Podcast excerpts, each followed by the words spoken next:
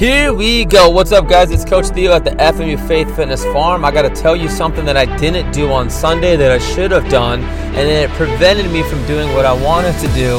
Oh, I'm going to tell you in a second. We will go into Ephesians 4:11. I just want to give you the scripture about spiritual gifts and teach what I was supposed to teach on Sunday. So you will hear that, but I gotta be honest, transparent, vulnerable. I love to do this because te- uh, chances are someone needs to hear this right now, and this is probably why it didn't happen on Sunday.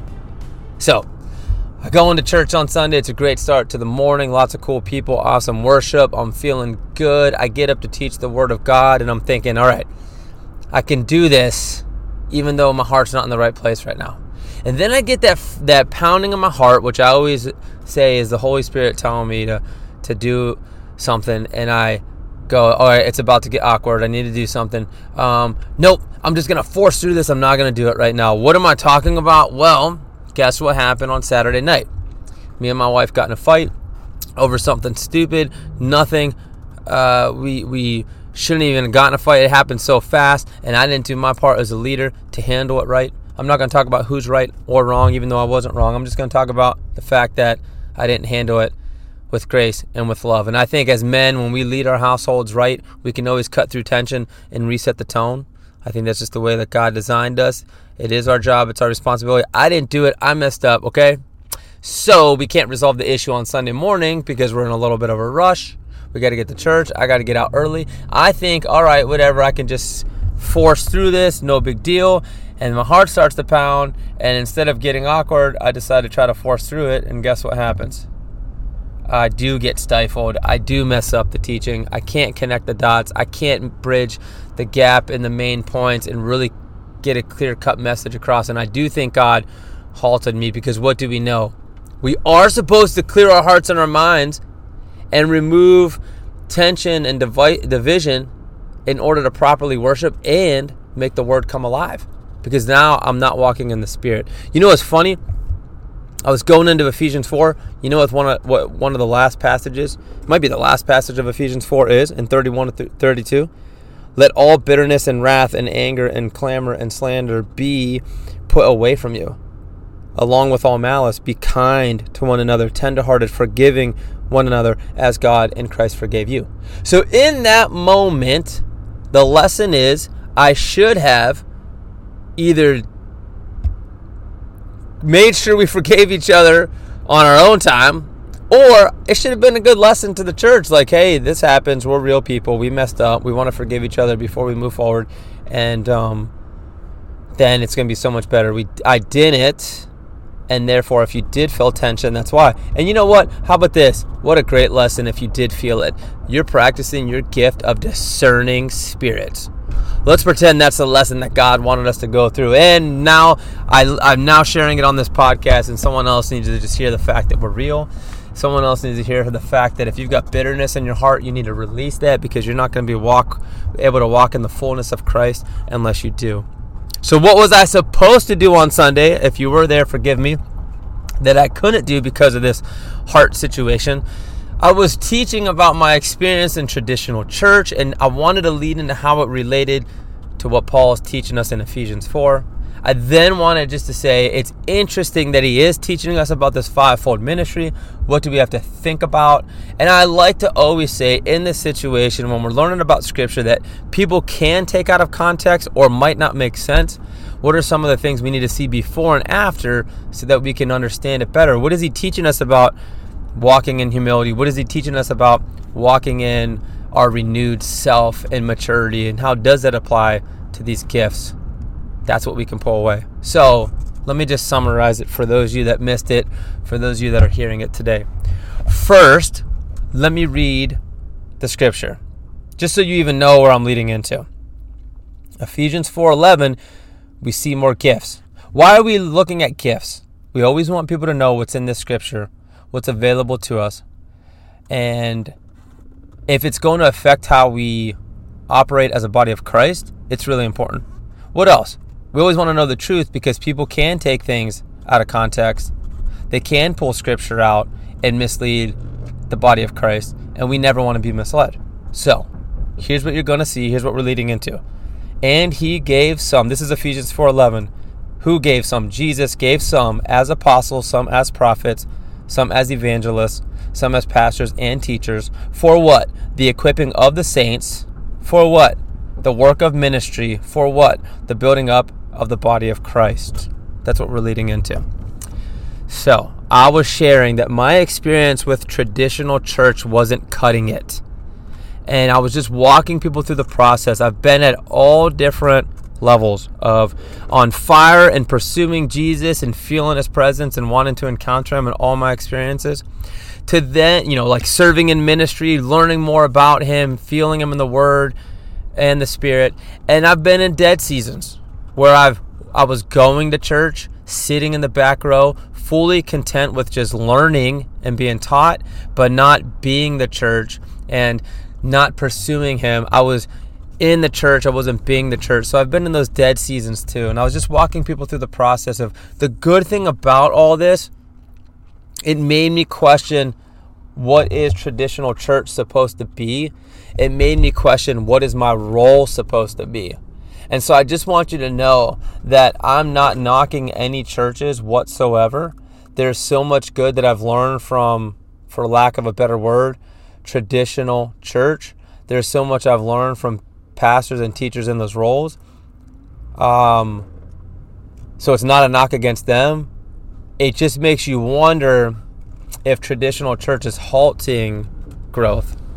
The and the and the same um, way on the flip side, I also reflected so much on the what is my part as a member to push me to actually start exercising accordingly. So here's my takeaway for you if this means anything. We have to cut slack or give slack, cut grace to leaders. I think a lot of leaders of churches are trying to do the best they can. They mean well. They do want to push people to be more doers of the word, but they're being halted, they're being capped by the structure of the church. They're also being capped and halted by people. So then I want I do want to say though, we got to cut grace to people though, because some people are sitting in the back row, but they do want more. They just don't know what's available to them in the power of the Holy Spirit and the gifts they've been given.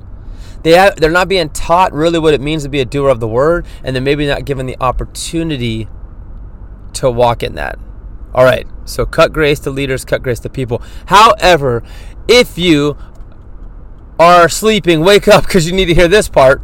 Sorry, I got distracted for a second. You need to hear this part. We also need to challenge leaders and members as well. Because some leaders aren't cultivating the environment to grow people in their gifts. They're not teaching it, they're not pushing people. And you would have to hold me responsible if I'm not doing that. That's why I'm trying to be more intentional and figure out as a trainer, as a minister, whatever you want to call me, how does this look and how do we do it?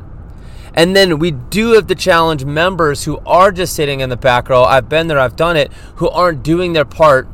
All ligaments matter, Paul teaches us in Ephesians 4. They're not doing their part to strengthen their ligaments and be a part of the bigger body. We do have to challenge people because you can't just sit there and, and not participate. So there's grace to both, there's a challenge to both. The responsibility is and both. That's just my opinion. Well, you guys know we own a gym, we train people. You can have the greatest program in the world if people don't participate and stick to the program, results aren't going to happen. Oh, and you guys know there are some businesses and gyms that look absolutely incredible. They have all the shiny details and best programs, but they're not teaching what's actually effective, and therefore people aren't transforming. Millions of people are walking into gyms and churches, but they're not transforming. Is there a reason? I say all that just to say there's a lot of similarities and parallels in what Paul is teaching us in Ephesians 4. All right, so I'm not going to dive into a ton of detail. Just want to always give you what are the main points. What do we take away to apply to our own lives when he talks about gifts? So you need to understand some context. Let's just go through some questions. Let's just really see exactly what he says before and after. And then we'll think where are we at in our own lives? All right. You saw the scripture from Ephesians 4 apostles, prophets, evangelists, teachers, and leaders. They are gifts given by Jesus. What do you have to know? Ephesians, the church at Ephesus were made was made up of holy people, saints, faithful people. They were sticking to the doctrine that Paul taught them. They were just losing their first love. Who is that? Christ. First three chapters, he's teaching them really about don't forget what Jesus did for you. Don't forget the gift that's been given to you through God's grace alone is the only reason why we receive this ability to have faith in Christ. Don't forget that because that is the motivating factor for why we walk in maturity. So he's leading us he's leading us into that. What else do you need to know? Ephesians, uh, the church at Ephesus, was one of the seven churches in Revelation that Jesus writes a letter to, and they are rebuked because he tells them you lost your first love. He commends them for a lot, but then he says, Get back to your first love, repent.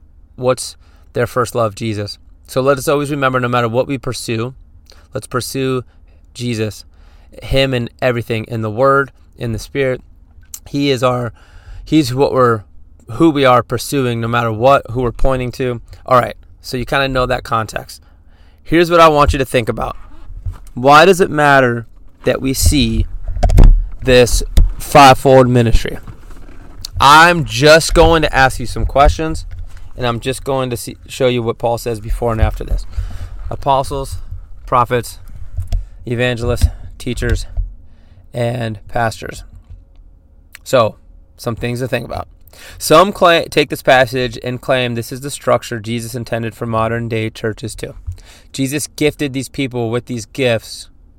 As Paul saying, don't forget that these gifts matter and this is what you need to do the work, to receive the calling that you've been given, to do the work of the ministry. So we just got to think about that. See, some don't think that's what he's saying, but we just got to wonder is this how the church is supposed to operate now? We got to ask ourselves how would that even look in a practical setting? What does that look like?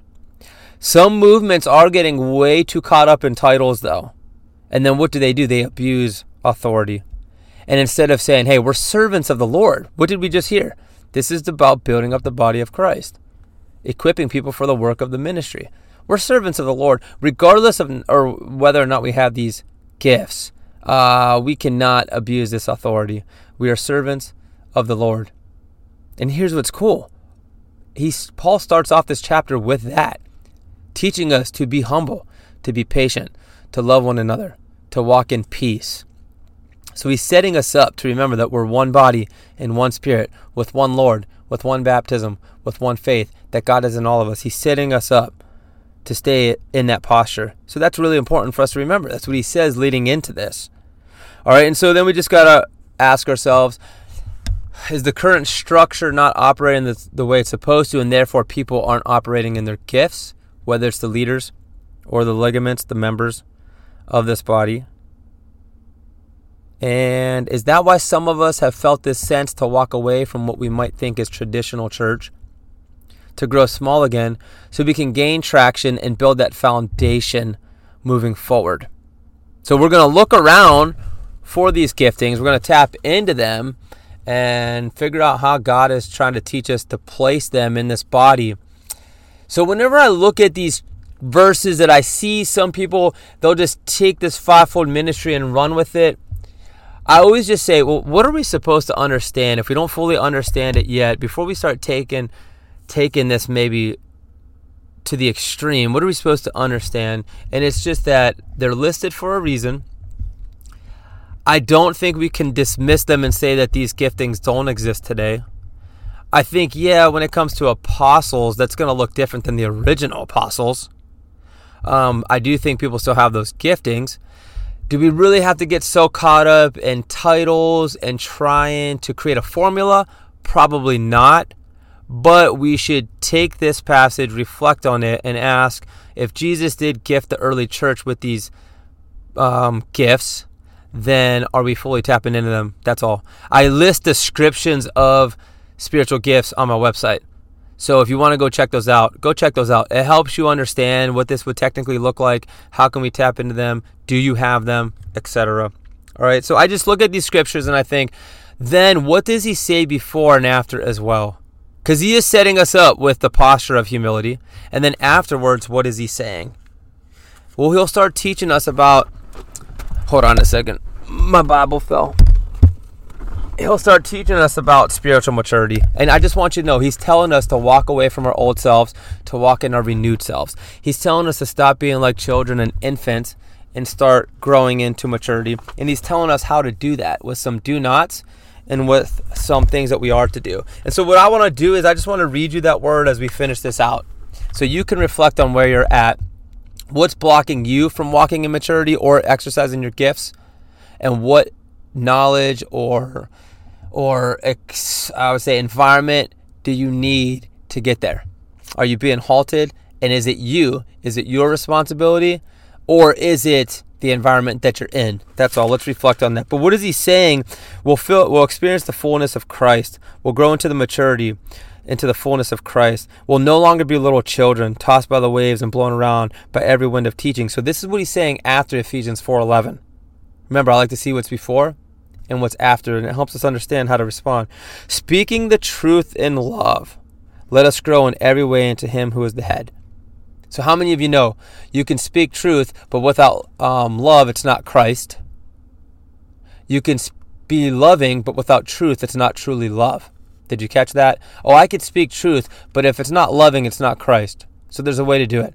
And I can love somebody, but if I'm not speaking truth, do I really love them? So, meaning, he's speaking to Christians in this book, by the way. So, if I have a Christian brother or sister and they're not growing into maturity of Christ, it's like I gotta tell you the truth because I love you. And if I don't tell you, then I might not be practicing love. All right. Have you ever been in that situation? Probably. From him, the whole body fitted and knit together by every supporting ligament promotes the growth of the body for building itself up in love by the proper working of each individual part. And I just want you to see that he says some do nots and he says a lot of walks. Like this is how you actually walk this out. So again, you look at the scripture, what is he saying? I say, no longer walk as you used to. Take off your former way of life. Do not grieve the Holy Spirit. I'm just summarizing what he says to finish out this chapter. What are we supposed to do? We are supposed to be renewed in the spirit of our minds, put on the new self. We're supposed to put away lying. We're supposed to um, let's see, be imitators of God. We're supposed to walk in love as Christ also loved us and gave himself up for us, a sacrificial and fragrant offering to God. All right? So those those are some of the things we literally see Paul spelling out in this chapter in Ephesians 4. I don't know what that means for you. Reflect on it, think about it. Up next, we're going into 1 Corinthians 14 probably the most controversial scripture on gifts, tongues, and prophecy. But if churches would just address this, I think we would understand more about how this is supposed to look, clear up any confusion, and continue to strengthen each other so much. So stay tuned, stay with us. It's about to get even better. God bless you guys, and have a fantastic day.